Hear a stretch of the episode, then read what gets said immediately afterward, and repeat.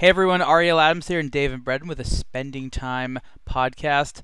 Uh, before we talk about the most read blog to watch articles of 2018 and uh, my summary on a Morgan Stanley report, um, my rant right now, and David, I want you to tell me if you agree, is watch industry. I'm really disappointed with you because I'm bored. You haven't released like anything of interest in months now. Like why do you think I do this? You think I do this so you don't release watches? Um, it's been far too long since there's been any watch that I really care too much about in a way that like I could wear it or that isn't a regurgitated other model or something like that. It's been it's been a really boring last couple of months and I have to like get excited about stuff. I have to get excited about making my own watches at this point. That's that's what's happening. Anyways, David, That's what do you right. think? First of all, hello everyone. Well, second of all, I think the question here is why? Why the, uh, the we have witnessed the watch industry crawl to a halt when it comes to creativity. Why do you think that is? Uh, they stopped paying all the creative people. Mm, or they just fled the industry technically. They I have think been well, paid. it's like one happens pay. before the other. Yeah. Well, I think I think it's a bit of both actually. If you don't promote or have good career paths, it's kind of the same thing as not paying enough. That's true. I guess that's true. Yeah. I mean, all I've seen is countless creative people at brands in all different types of departments, including just product creation, feel un- unvalued, feel undermined, feel like they don't have any authority, feel like there's no career path. Basically, in general, being unhappy. right. And bouncing around from one brand to another or just leaving in general. This is a trend that I've seen happen many, many times over the years, and, and the industry isn't getting enough of these people that are new into uh, into into the industry, and so this is a problem. This is a massive problem. It is a big problem. I, I do agree. What do you think is the issue?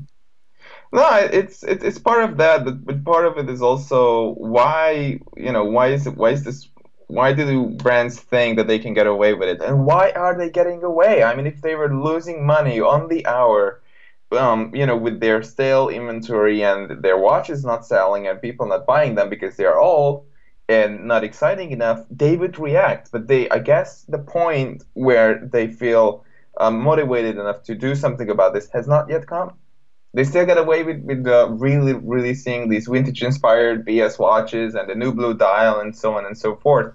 And as long as that keeps them in business, apparently um, they are not inclined to do anything about it.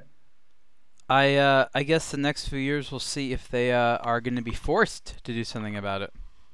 Mm, yeah. Um, let's talk about the best articles and the uh, and this Morgan Stanley report because once we get to the report, we will return to this. I to haven't this even issue. looked at this list yet. You know that? So Mm, I'm su- I'm gonna be surprised. So what was the criteria? Is this from traffic?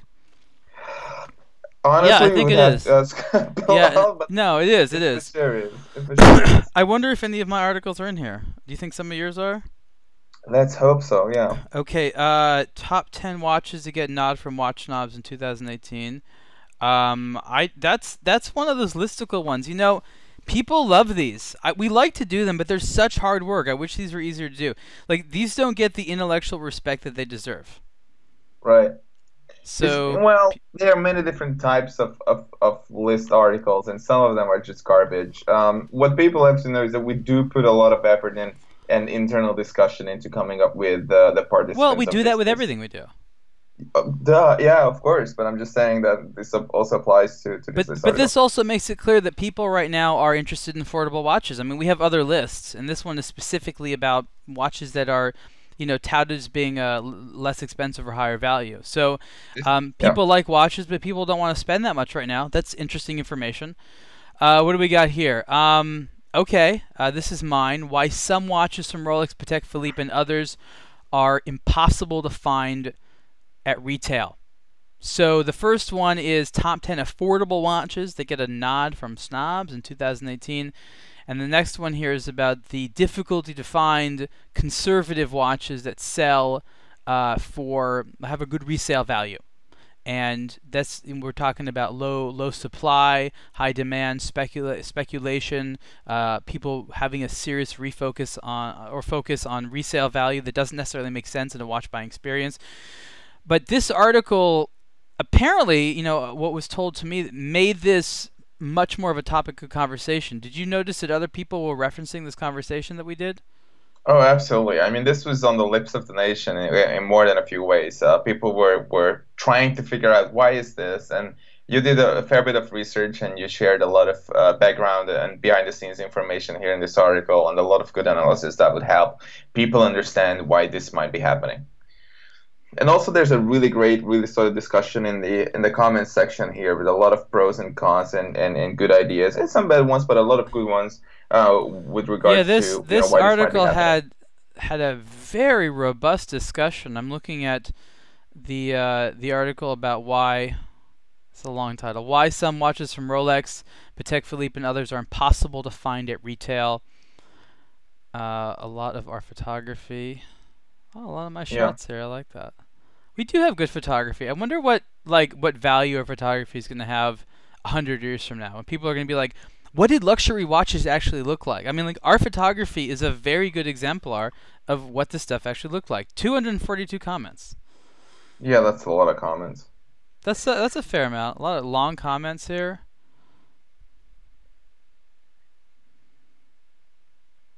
Well, that's a that's a really robust discussion. Well, I'm glad that. So that's... let me let me let me ask you a question because I think this was not in the in the article. It was not answered in the article, but I think people would want to hear uh, your take on this.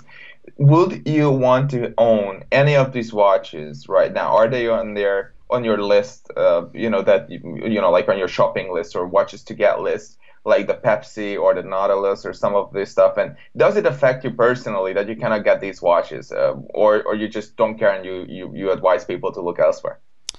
Uh, that's a good that's a good question. You know, as a consumer, and I am a consumer right now in my life, I'm looking for a lot of value. What does that mean? Um, I want a cool watch. I mean, I have to have a cool watch. My tastes are high, but I don't really want to spend more than I need to because I don't have a lot to spend on watches right now at this point in my life but I still, you know, need to get good ones. So I can spend, you know, a few thousand here or there. And I know by going around the world that in certain circumstances, your money can go really, really far in a good watch. So there are yeah. a lot. There are instances where there's watches I want that I can't get, which un, which is unfair. There are certain uh, Rolex models that were not particularly popular that I wanted to have one of the pieces of, and now those watches, just because the overall Rolex inflated economy, are now very expensive and I can't get them. Um, mm. The Pepsi. You refuse great... to get them, even if you could afford them. Yeah. You wouldn't get them because you were like, you know, there's no way I'm gonna pay this this this amount of money for this watch. I think the all steel new GMT Master 2 with the so-called Pepsi bezel is a hmm. fantastic mm. watch, and yeah. it's you know as much as you can say fairly priced for you know about nine thousand five hundred bucks. At twenty thousand dollars, eighteen or whatever they're trading joke. at. No, what are you stupid? That's like don't, there's yeah. so many other watches you can you can buy at that price point. I mean, not at even funny. Eighteen thousand bucks, you can get like a legitimately nice, solid gold, solid gold bracelet, awesome kick-ass watch. Yes, yes, yes. Okay. And also, like for example, like you can get like if you really want, you can just you just get up to like a higher tier in watchmaking. You can get like a a Breguet tradition you know, in a gold case with all those gears and stuff exposed. And of course, the Rolex is a great watch, but it's a great watch under 10 grand. It's one of the best watches under 10 grand. It's in a very different league, and it's playing in a very different league uh, when when it's just below 20,000. It's totally different league of watches right there. Yeah, I mean this this watch here on the screen, which is the uh, the the Daytona with the ceramic bezel, and just you know, it's a Daytona with a ceramic bezel. It's not worth double the price of with a 20 year old movement. You know, so it's like it's it's it's a, it's an amazing movement. It's an amazing watch for 11 grand, maybe 12, but not 20. Again, it, it, Rolex has set its prices accordingly, and, and they are not not dumb. But then again, somehow this, and of course, it's the topic of the of another discussion. This situation. I mean, what uh, what is it? What is someone's idea? They're gonna buy this watch, yeah. and they're gonna it's and they're gonna keep it so they can make another highly conservative purchase after that and like overspend. Like, what is the what is the collecting trajectory here? Like, where's the value? the value is in that it's desirable. People don't necessarily just simply want it just because it's a it's a conservative thing. No, they want it because they want to fling the watch that everybody wants, and they they have it. I still And love this Nautilus on the screen, which is the the 40th anniversary one. That's Yeah. bigger and in platinum with the diamond hour markers. Oh man, those the yeah, that, that's pretty dope. I would still rather get a Date 40 with in platinum with the with the same basically the same dial because Rolex has the baguette diamond. R markers. Well, the Rolex would be like half the price for sure. I would much rather support Rolex than Patek, but that's just me. No, no. Uh, I, I, again, it's for me. It wasn't a competition. For me, it's like, would I have this or the 5711? I'm like, I'd rather have this one. This was the 5711 1P, which is it's just insane. It's a boss watch. It's it's a kick-ass watch. I like it. It's bigger too. It's bigger too, and it, you don't expect it to be platinum. You're like, what the hell? And the diamond Um, hour markers. Just for fun, I'm looking at the Breguet perpetual calendar, 3050 and 18 karat yellow gold with a beautiful No, we, dial. we got and- we, and we literally amazing- got to article number two out of ten. This is terrible. Yeah, let's move on. Okay. Um, All I was saying. article number three. Which Rolex to buy? The Submariner versus the Explorer 2 watch comparison review. That's Bilal's article. This. I, I, I was going to say it was just a good example that you can get like a solid gold watch with one of the most coveted, you know, and most complex um, complications for less than a Pepsi How, so how mu- how much was that Breguet? Like eighteen thousand. It's used, but you know, Oh, a lot of these Pepsi whatever. We like a little patina in our life, huh? A little patina. mm Yes. okay, so this is a this is about Rolex watches, and these are two available models, and people want to decide because they're actually not too different in price. So I understand that. Uh, this is your article. This is hands-on with the Casio G-Shock GMW-B5000 D1, with sexy name, full metal Full on the metal. bracelet, which they just they this has been interesting. So this is a very interesting story. This watch has been a very big popular seller in 2018, sold out everywhere I've been. I had an opportunity to buy one at a store, um, and I was like, you know what, I'm gonna let one of the customers get it because, like, you know, I have connections. Casio has still not been able to deliver ours.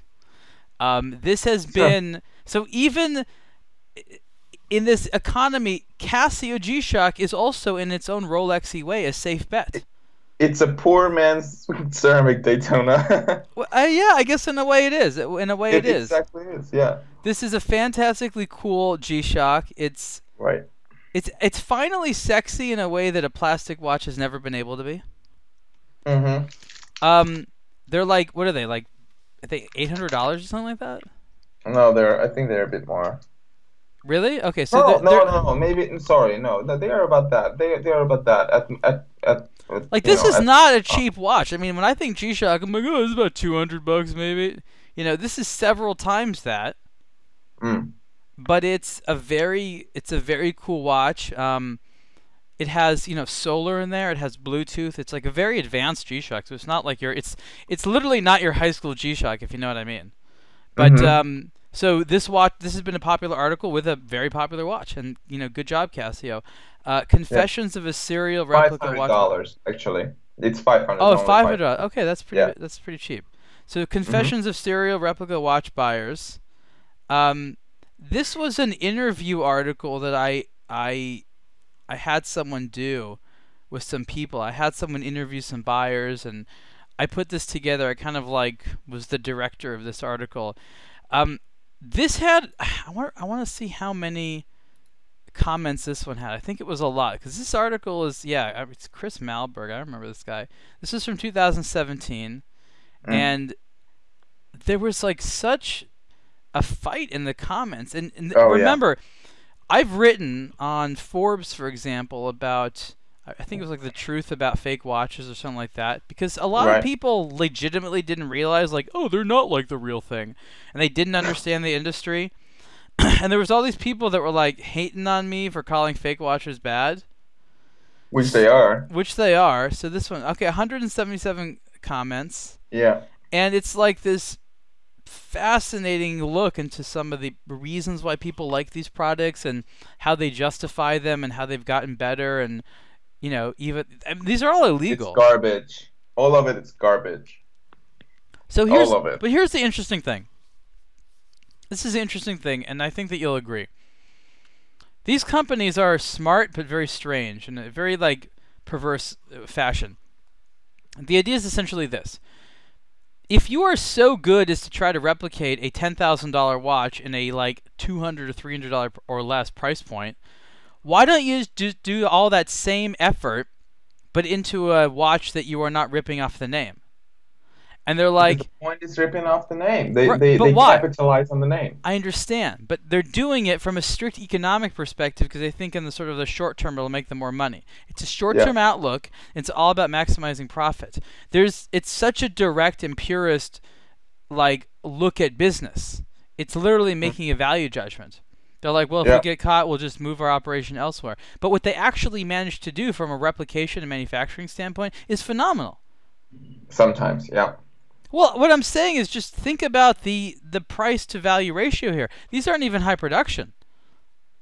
So sometimes what they do is they end up, um, you know, they, they stop making these fake watches and become a supplier to the Swiss watch industry. Well, a lot of them are suppliers to Swiss watch industry, Yes. so that's where a lot of these parts are coming from.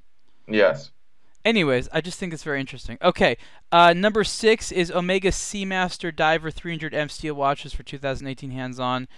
Um, who wrote this one? This was probably at Basel World, and it's so weird to think that this year in 2019, Omega, like the rest of Swatch Group, will not be at Basel World. That sounds strange to you?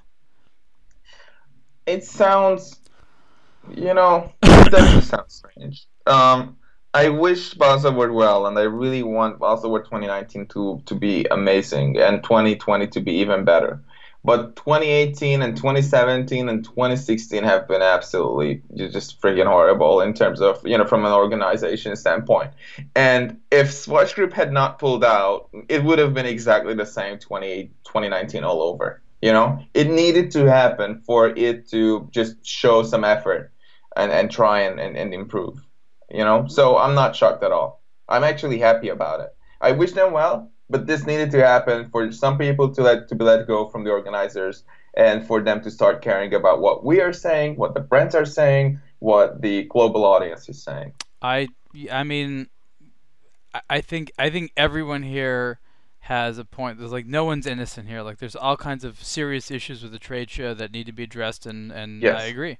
I agree. I'm just saying, the next couple years for us as media is going to be very challenging because how to address these shows is going to be like a moving target. Mm-hmm. Um, okay, so the Omega Seamaster Diver 300M steel, and I guess there's it comes in other materials as, as well. Very cool watch. I've been reviewing one, the sort of all steel one with the black dial. I mean, this is a design from 1993. They modernized it a little bit, gave it a much more modern movement, of course.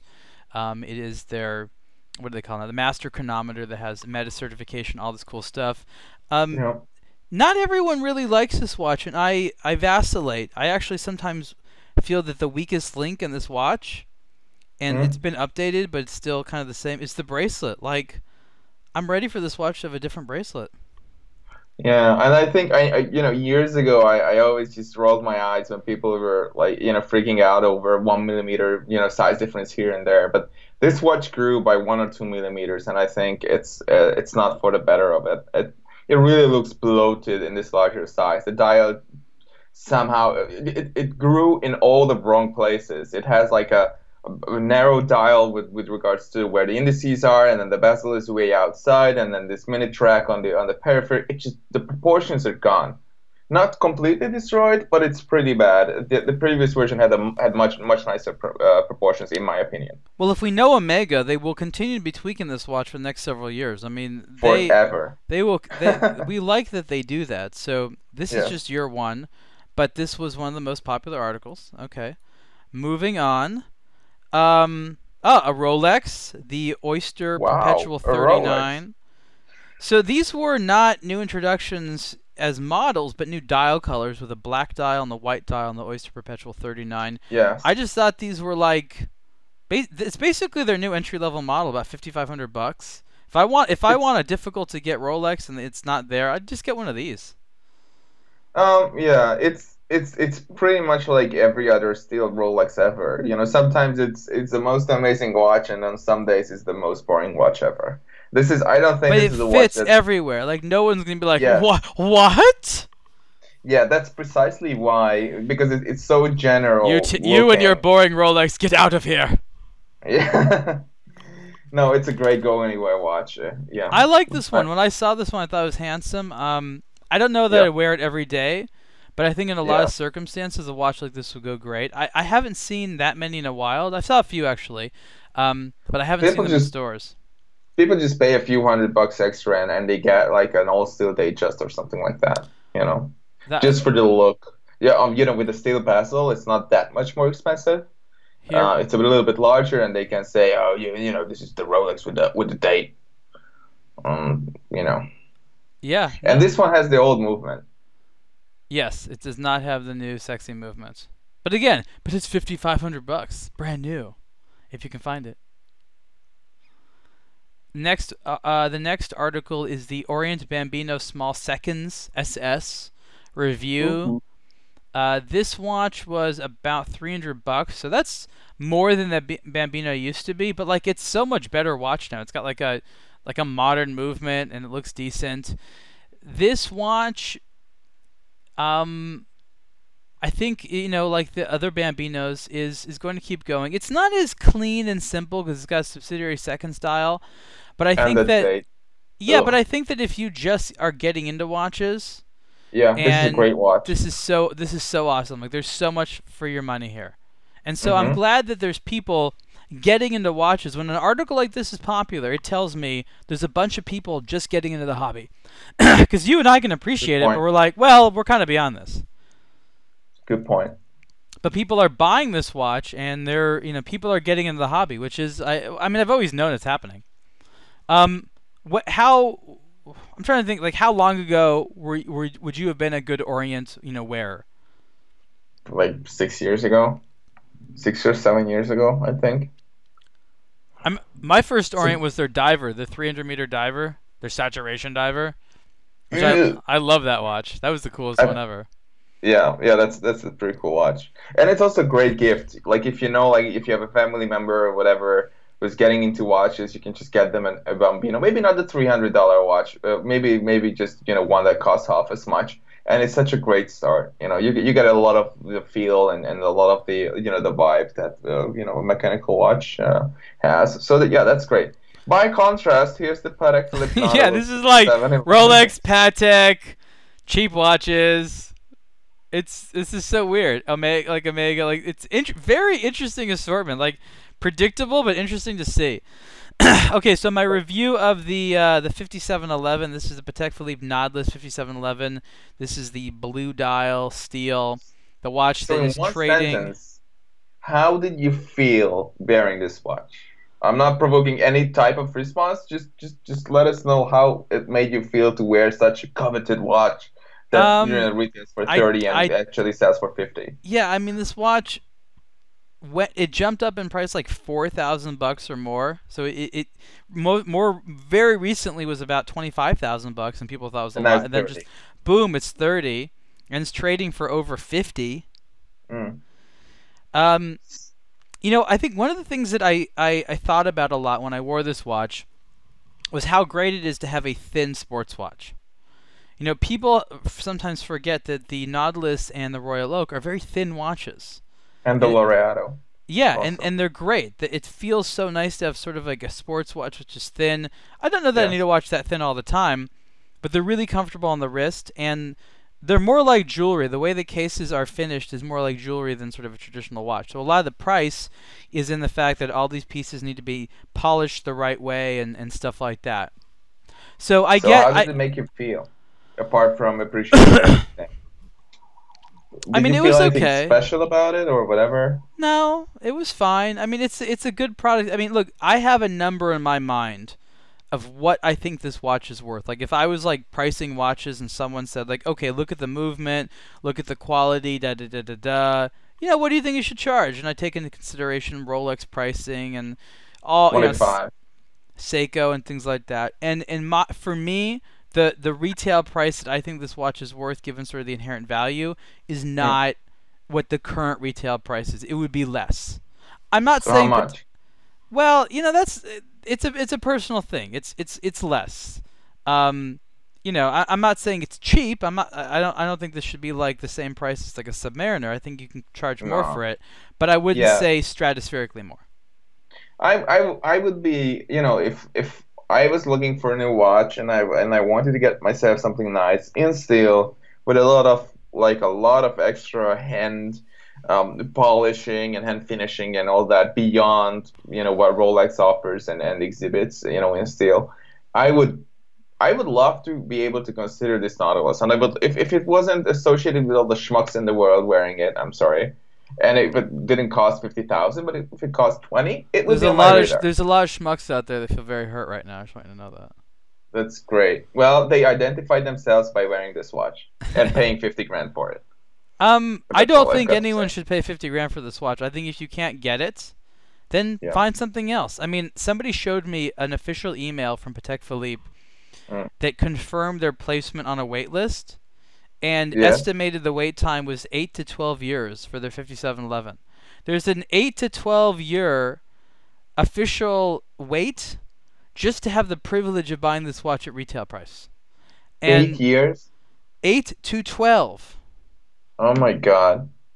I- You never actually own a Patek because we didn't sell it to you. I mean, look, I believe that Patek Philippe has that. If they didn't, it's a great marketing trick. I mean, it's a love it's a lovely watch. I I it's it's fine. It's not it's not worth waiting 12 years. I mean, there's so many watches you can wear in the meantime. Oh my god. You know, wear friends for a weekend and you know, call it a day. yeah, exactly. And then go to your go to a watch store within you know 50 mile driving distance and have like a bazillion other options for way less. I think it's a good idea to put your name on a list and then just get on with your life and then make sure you constantly up, update your contact information at Patek so that they can reach out. And 8 I'm- years from now, you can buy it. I mean, I've seen a lot of watches. I know good stuff, and I just I know quality, and like you know, You know twenty what? nine We should- hundred twenty nine thousand eight hundred dollars. We should all sign up because we could feasibly just start a piggy bank and just keep putting change in it. And in 12 years, there's a really good chance. It's, I mean, the move the movement's a- great. The movement is old technology, but it looks fantastic. I want to go to a Patek boutique with like just just just coins. Like, hey guys, you made me wait 12 years, so One here's like and comments. Wow. you can have like 12 hours counting Oh, these yeah. dimes and, Okay. and quarters and stuff. And finally, the Planet Ocean: The Full Story of Omega's Iconic Modern Dive Watch article by Bilal. That this is a this is a big one as well. Um, well, I mean, look, this is some of our highest quality content. There's no big surprises here. Um, we are our most popular content is some of our best content. I think that's, I guess, great. You know, no surprises. Yeah. Now, now on to the the topic of uh, Morgan Stanley. So, uh, you read this report. What? Why did you think that Morgan Stanley took the time to put this together? I guess someone assigned them to do it. Well, yes, thank you. But I mean, like, what what was the their only reason I to study the Swiss watch industry right now? Like, why was this worth their analysts' time? Um, again, I, I I I struggle to associate any any inherent internal drive that Morgan Stanley had, you know. So I struggle to see anything beyond it was assigned to them, and this also shows in the in the in the um, you know in the uh, points that they were making, which you criticized uh, in some parts of the article, right? You weren't entirely happy with all their all their uh, points that they made. They rushed a few things, but I mean, these people do a lot, and you know, for what it's worth, this is a very intensive report, and I think it's it's among the better ones. I've seen so many poor reports by prestigious companies or companies I've never heard of um, on information re- related to the watch industry, and some of them are awful. This is really among the better ones, and the level of nitpickery I got into was because I had so much respect for it. But Yeah. there are things that it didn't quite get right or it had answers uh, that it needed in there because it, it, it, it there was p- questions it needed to pose. For example, why the watch industry has continued to produce so much extra inventory long after they should have found out about it. Like it proposes a mechanism called the bullwhip uh, bullwhip effect, which Mhm. says that uh, perceived demand can amplify production beyond actual demand.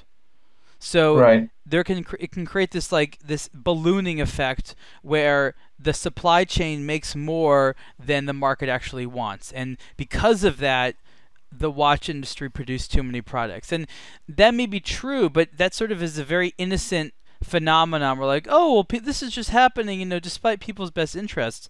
They they fail to to say that it was being done on purpose and why, and that it was a problem in the management system and the incentive system and things like that.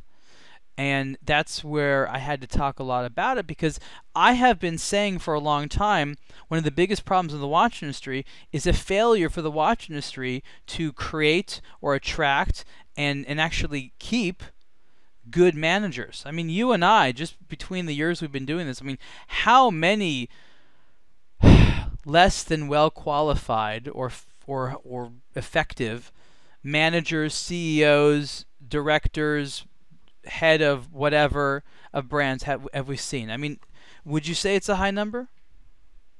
Oh yeah. Well, it's.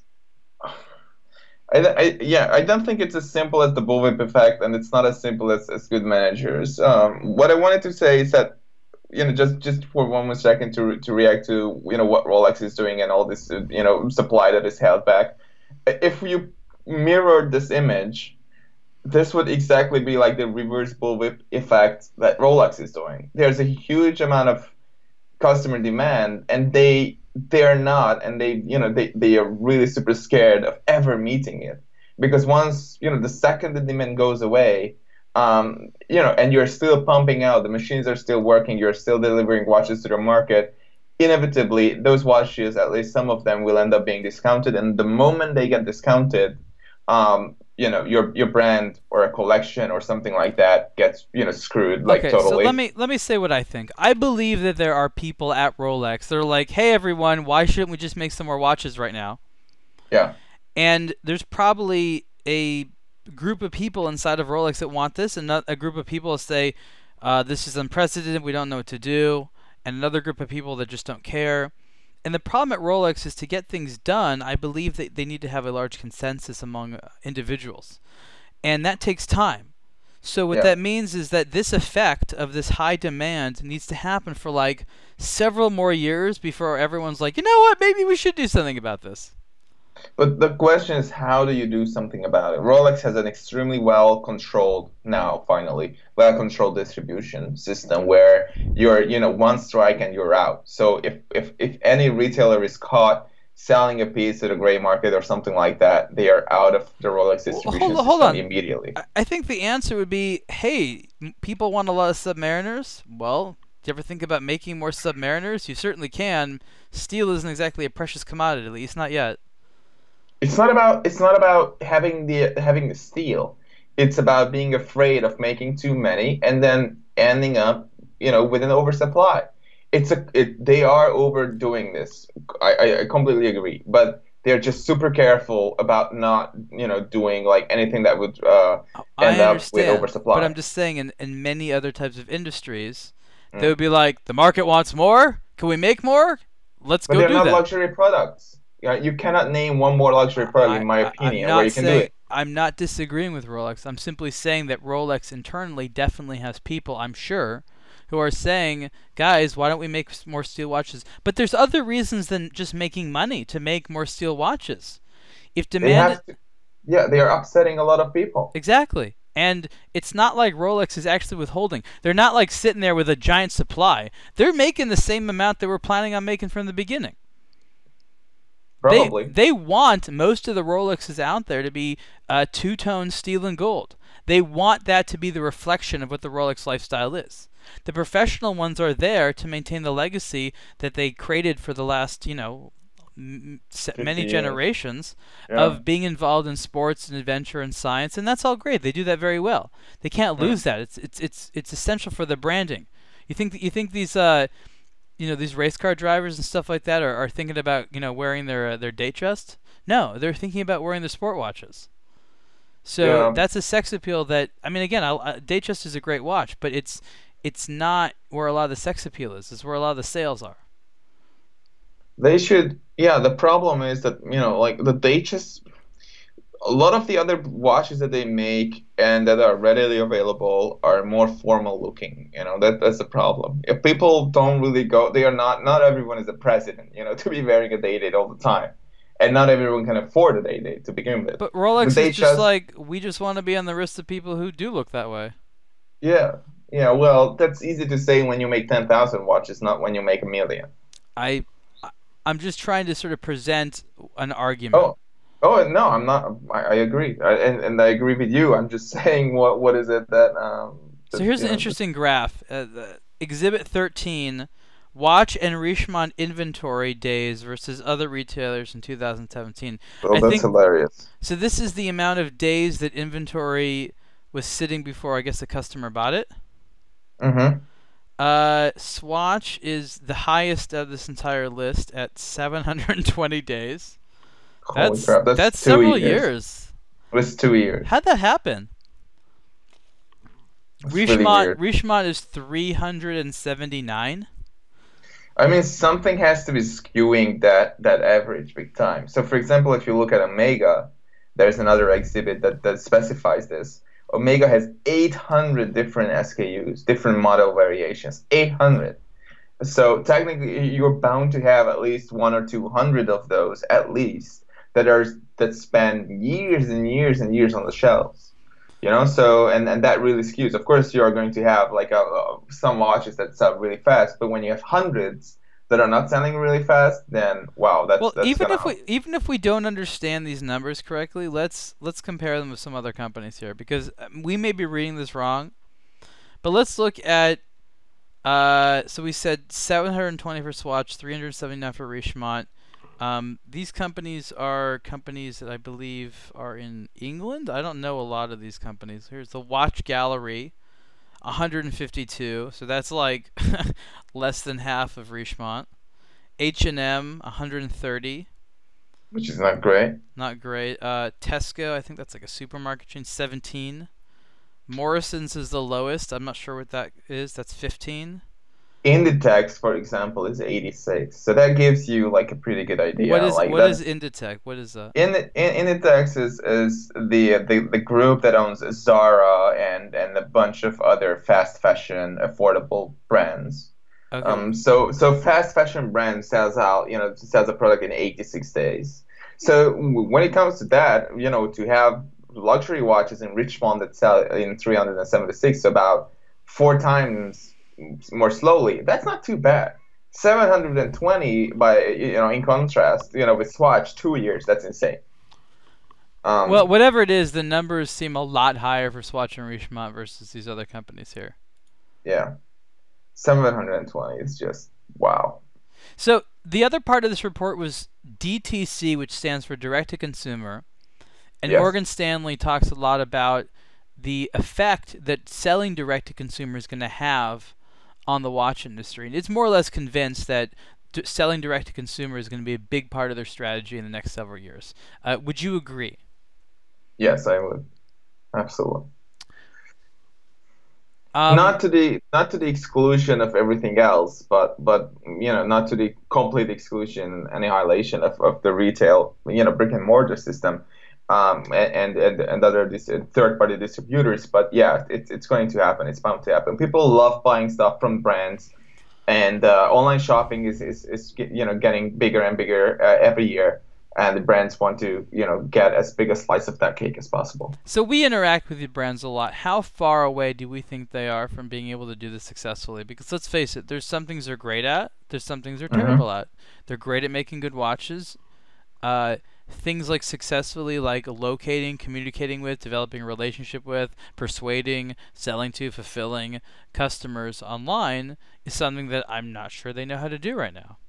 I think it's several years away, even from for, for the biggest brands to master it. At least two three years for the biggest brands and the most dedicated brands to this process, and then it's another two three four five years for the rest. Morgan, what, what do you think? Morgan Stanley. Well, I'll say Morgan Stanley has no real opinion, other mm-hmm. than it's going to be very um, disruptive. They kept saying the word disruptive again and again and yes. again in the report. Yes.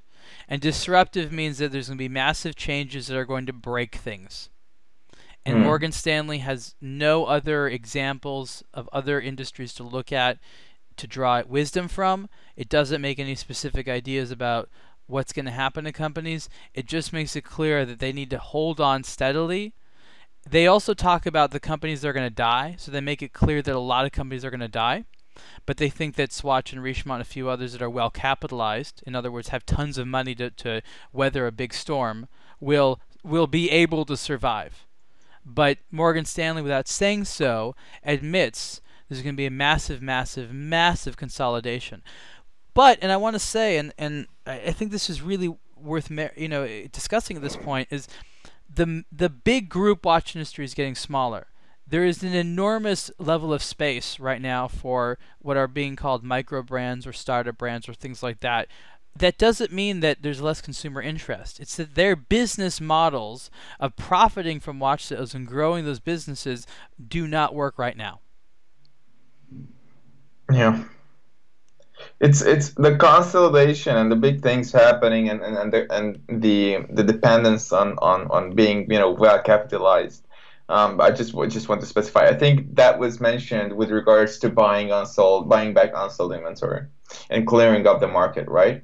It was discussed several times, but they said uh-huh. that that the disruption from the period now to transitioning through whatever they need to transition through to sell direct to the consumer is going to be disruptive, meaning a lot of people aren't going to survive it. Because it's it, it think about it. This requires brands transitioning their entire sales model. It, they're some of them are bound to not get it right, and if they don't get it right long enough, they'll run out of money. Yeah, which is sad. Well, good, good. If the if the watch industry has taught us anything, it's that good brands live forever. Am I right? So yeah, someone absolutely. will always rescue them, okay? Like mm-hmm. even if Omega went flop tomorrow, it'll be back in a few years, guaranteed. Oh, absolutely. It's too valuable as a name, and um, good brands live forever. They're like cockroaches. um, they, you know, Morgan Stanley agreed with me that uh, the Swiss watch industry at the lower level uh, are being affected by smartwatches, and they're talking like a few hundred bucks, which I always said.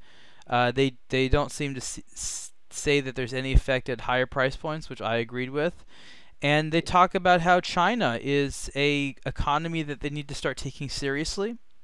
Oh, good morning. I, well, look, um, it's controversial when I say it, but they just sort of expected watches to be like really good gifts for mm-hmm. China, mm. meaning like these watches are going to sell really great as gifts Mm. But now they're like, oh, the grafting economy is over. The government regulations are really trying to push and stamp out that's doing business by gifting. So now it's going to be a consumer economy of people buying watches for themselves, which means they're not looking for the highest prices, they're looking for good values because Chinese consumers are obsessed with good value and finding great stuff, and they're very good and, at it. Yeah, mm-hmm. and they keep learning more and more. They are, the, the Chinese luxury watch consumer today is much, much more educated and much more experienced than it was 10 years ago or five years ago, even. And that shows in which brands are doing, which brands were able to keep doing well there, and which brands just died out, just died out from there. We, we, you know, it, it, it really shows. So which ones were just a passing fancy, and which ones are there, you know, to provide good enough value to maintain their good relationship with the with the Chinese customer. What I admire about the Morgan Stanley report is that they got the best data they were able to get, which isn't much, and they were able to extrapolate a, a good amount of information from what they did. So yes. they did a good job. But look, they can't predict the future, and ultimately, this report is basically an outlook on an industry for investors so they can see what the next few years are like. And if you're an investor looking at this, it's not looking too rosy. It's not pretty. Yeah. You know, so what do you do? Do you you don't buy because you could go down much more. Do you sell or do you hold? It depends when you purchase. You know, if you if, if you want to get out and get into something else that looks more rosy, then I guess if you put, bought in at a good time, then sure. If not, well, I, I would just like to just time travel and skip the next five years if I were an investor in the watch industry. Yeah, I look, I do not now, nor have I ever held any investment position in any of the watch watch you know groups. Um, and I think it's a policy I have. You know, it's probably a good idea to have it. So it just it means I yes. can talk about this and never have to worry about it. But I uh, I don't know if I was an investor. I'm not sure. I'm not sure. I I want these companies to do well. I just don't think they so do, do well as as having shareholders. I think the privately run one pri- privately run companies, the ones that are run kind of like privately run companies, are the ones that end up doing the best, pleasing consumers the most consistently. And so those are the and companies we're champion relaxed. for. And they're much more relaxed. Look at Patek, look at Rolex, look at AP, how freaking laid back they are. It's incredible. It would, when, when in comparison to those in big groups and those uh, that are publicly owned. Yeah, you know, and uh, you know, like Jaeger selling 110,000 uh, units in 2017, they claim. Yeah. I mean, I don't think that's true. you know, maybe they tried, but like, you know, even these numbers need to be taken with a grain of salt. Is what I'm saying.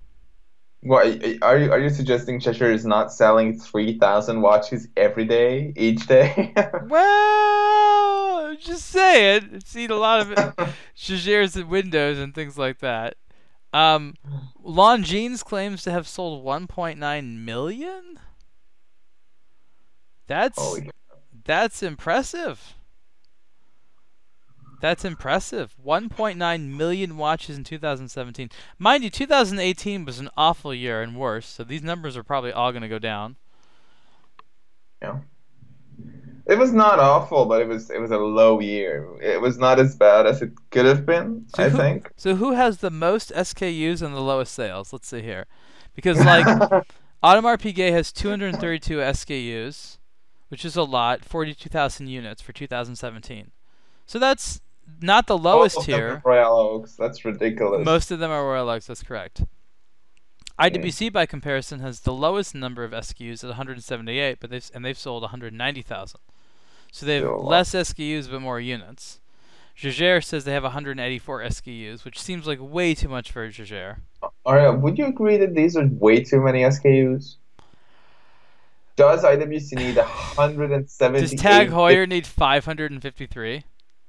Ridiculous. Oh my god. This card and you know 642. When you're, when you're buying one watch, at least some part, some some tiny amount in the purchase price is put towards maintaining this giant machine that and and and the and the storing and the managing of 500 or 400 or 200 different watches. It's a huge cost factor every year for these brands. Tremendous cost.